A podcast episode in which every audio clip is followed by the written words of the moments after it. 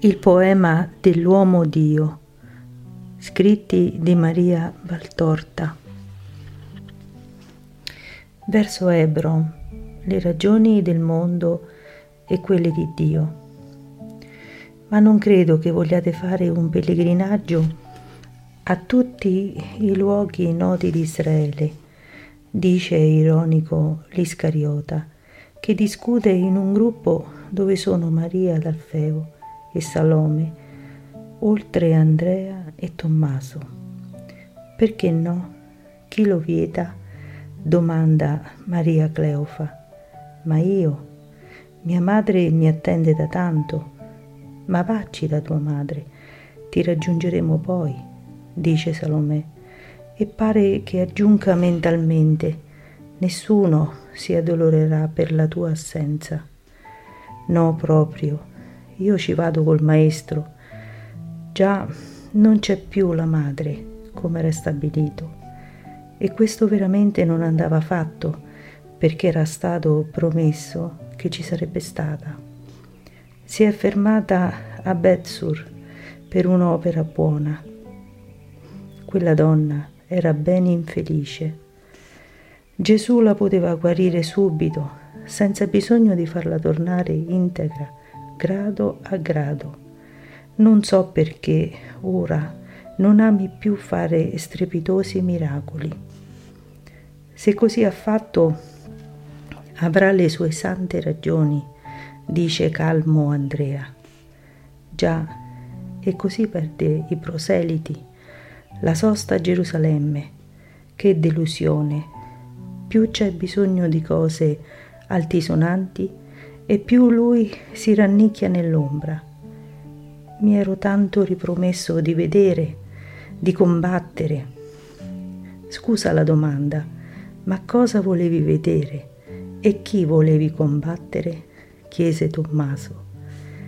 Che, chi, ma vedere le sue opere di miracolo e poi poter tenere testa a chi dice che è un falso profeta o un indemoniato.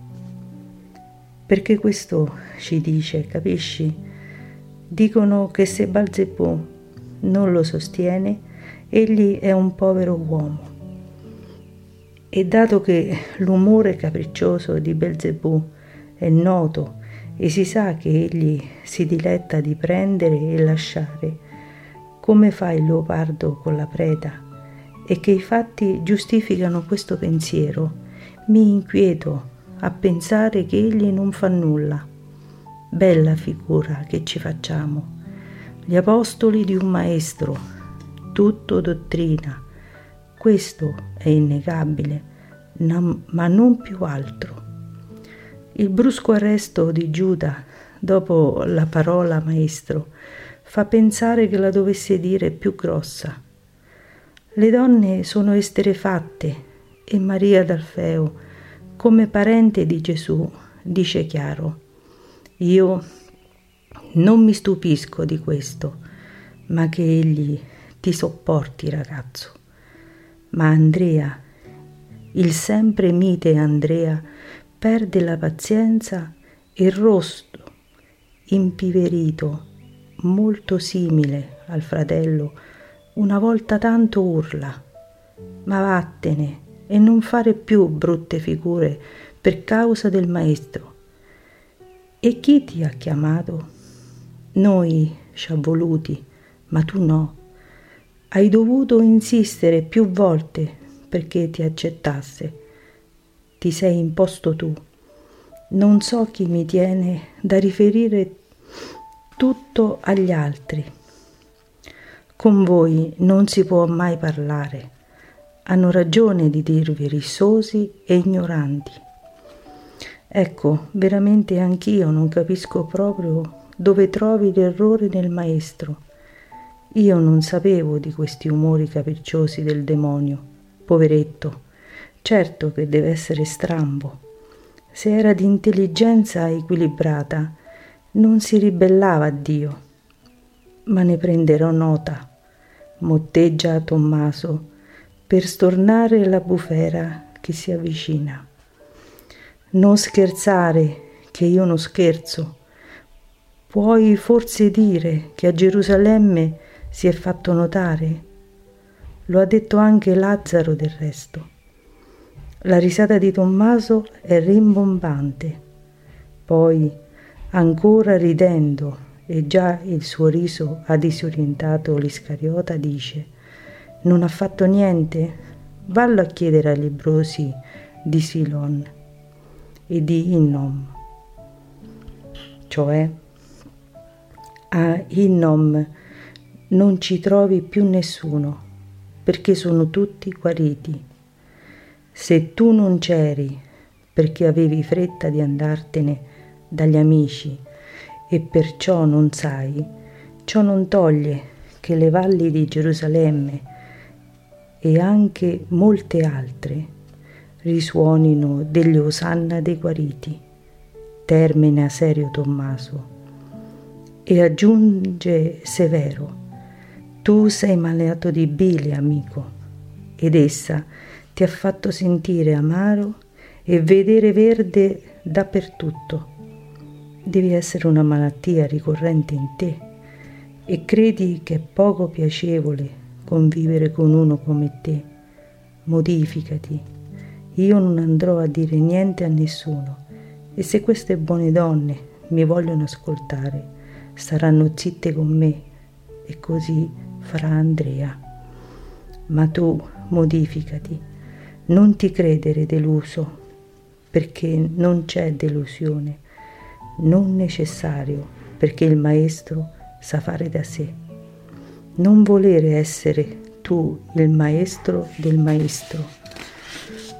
Se egli, anche per quella povera donna di Elisa, ha agito così, è segno che era bene fare così. Lascia che i serpenti fischino e sputino a loro piacere. Non ti prendere l'affanno di voler fare da sensale fra loro e lui, e tantomeno non ti pensare di avvilirti a stare con lui. Anche non guarisse, anche non guarisse più neppur di un raffreddore, sarebbe sempre potente.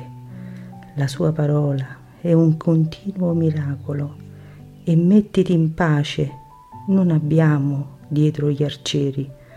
Arriveremo, va là, arriveremo a convincere il mondo che Gesù è Gesù. E sta quieto anche che se Maria ha promesso di venire da tua madre, ci verrà. Noi intanto andiamo pellegrinando con queste belle contrade, è il nostro lavoro, è sicuro Facciamo contente anche le discepole, andando a vedere la tomba di Abramo, il suo albero, e poi la tomba di Jesse. E che altro avete detto?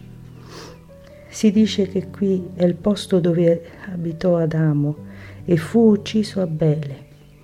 Le solite leggende senza senso, brondola Giuda. Fra un secolo si dirà che è leggenda, la grotta di Betlemme e tante altre cose. E poi scusa, tu hai voluto andare in quel fetido antro di Endor.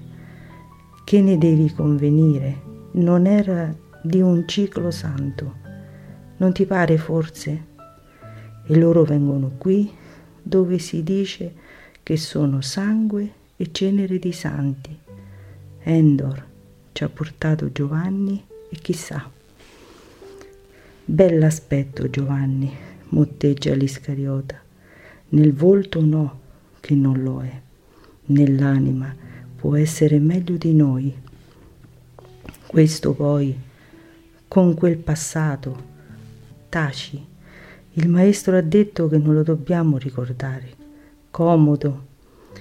Vorrei vedere io, se facessi qualcosa di simile, se voi non lo ricordereste. Addio Giuda, è meglio che tu stia da solo, sei troppo inquieto, almeno sapessi cosa hai. Cosa ho, Toma? Ho che vedo trascurare noi per i primi venuti. Ho che vedo preferire tutti a me, o che noto come si aspetta che io non ci sia per insegnare a pregare. E vuoi che mi facciano piacere queste cose? Non fanno piacere, ma ti faccio osservare che se tu eri venuto con noi per la cena di Pasqua, ci saresti stato tu pure sull'oliveto con noi, quando il Maestro ci insegnò la preghiera.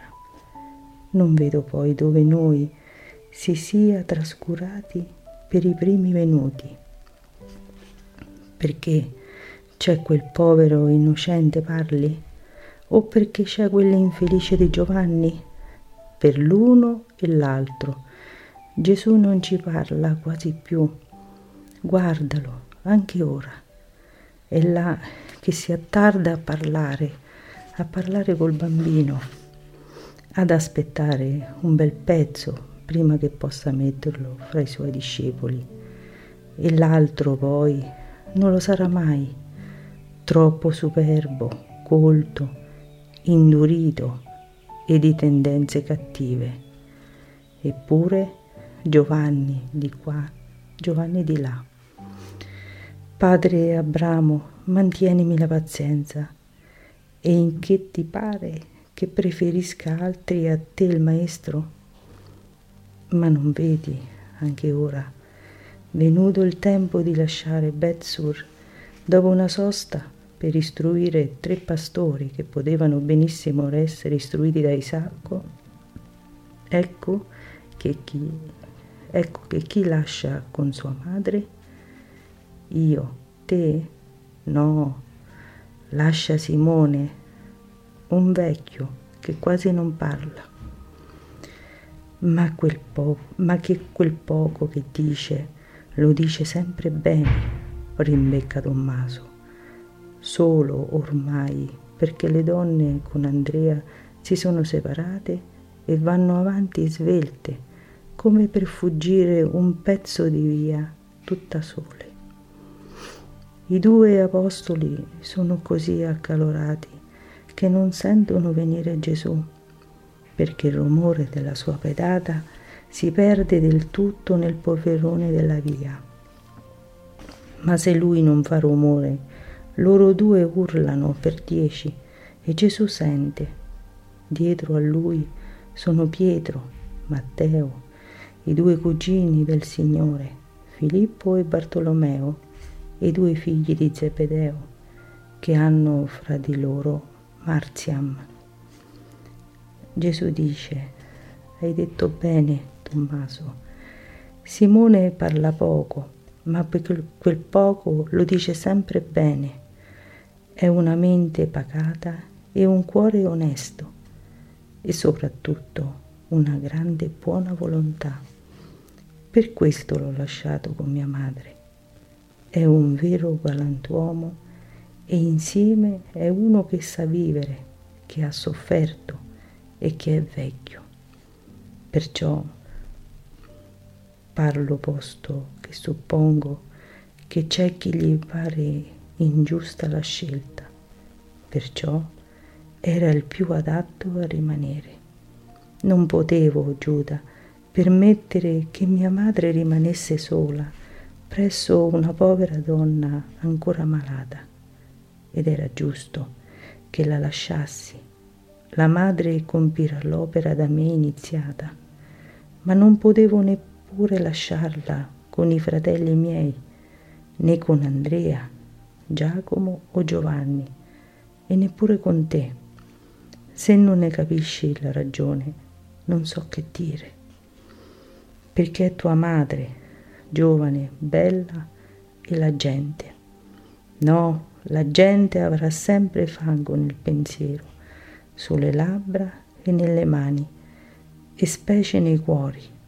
La gente disonesta che vede in tutti i sentimenti che ha essa, ma del suo fango io non me ne curo.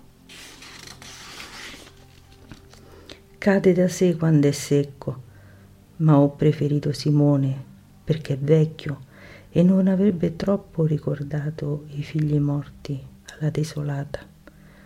Voi giovani li avresti rievocati con la vostra gioventù.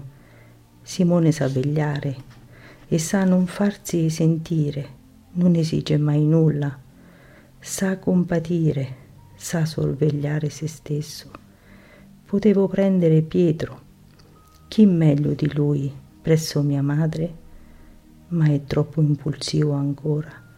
Vedi che glielo dico, glielo dico sul viso e lui non se ne adombra. Pietro è sincero e ama la sincerità anche se a suo danno. Potevo prendere Natanaele, ma non è mai stato in Giudea. Simone invece la conosce bene e sarà prezioso per guidare la madre al Cheriot. Sa anche dov'è la tua casa di campagna e quella di città e non farà. Ma, maestro, ma la madre tua verrà proprio dalla mia. Ma è detto, e quando una cosa è detta si fa. Noi andremo lentamente, fermandoci ad evangelizzare per questi paesi. Non vuoi che la evangelizzi la tua Giudea? Oh sì, maestro, ma credevo ma pensavo, ma più di tutto ti creavi delle pene per delle chimere sognate da te. Alla seconda fase della luna di Ziv, noi saremo tutti da tua madre, noi, ossia anche mia madre con Simone. Per ora ella evangelizza Betsur, città giudea, così come Giovanna evangelizza Gerusalemme e con lei lo fa una fanciulla e un sacerdote già lebroso, così come Lazzaro con Marta e il vecchio Ismaele evangelizzano Betania, così come Aiutta evangelizza Sara e a Cheriot, certo, parla del Messia, Messia tua madre. Non puoi certo dire che lascio la Giudea senza voci, ma anzi do ad essa, chiusa e proterva, più di altre regioni, le voci più dolci, quelle delle donne, oltre che quelle di Isacco santo e di Lazzaro amico. Le donne che alle parole uniscono l'arte sottile della donna, maestra nel portare gli animi al punto che vuole. Non parli più perché quasi piangi, grande bambino capriccioso. Che ti giova avvelenarti con le ombre? Hai ancora motivo di inquietudine? Su via, parla. Sono cattivo e tu sei tanto buono. La tua bontà mi colpisce sempre perché è sempre così fresca, così nuova. Io, io non so mai dire quando la trovo sul mio cammino.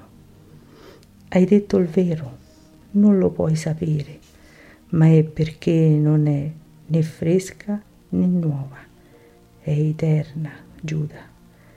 È onnipresente, Giuda. Oh, eccoci alle vicinanze di Hebron e Maria e Salomè con Andrea ci fanno grandi gesti. Andiamo, parlano con degli uomini. Devono avere chiesto dove sono i luoghi storici. Tua madre si ringiovanisce, fratello mio, in questa rievocazione. Giuda Taddeo sorride al cugino che a sua volta sorride ringiovaniamo tutti. Mi pare di essere a scuola, ma è una bella scuola, meglio di quella di quel brontolone di Eliseo.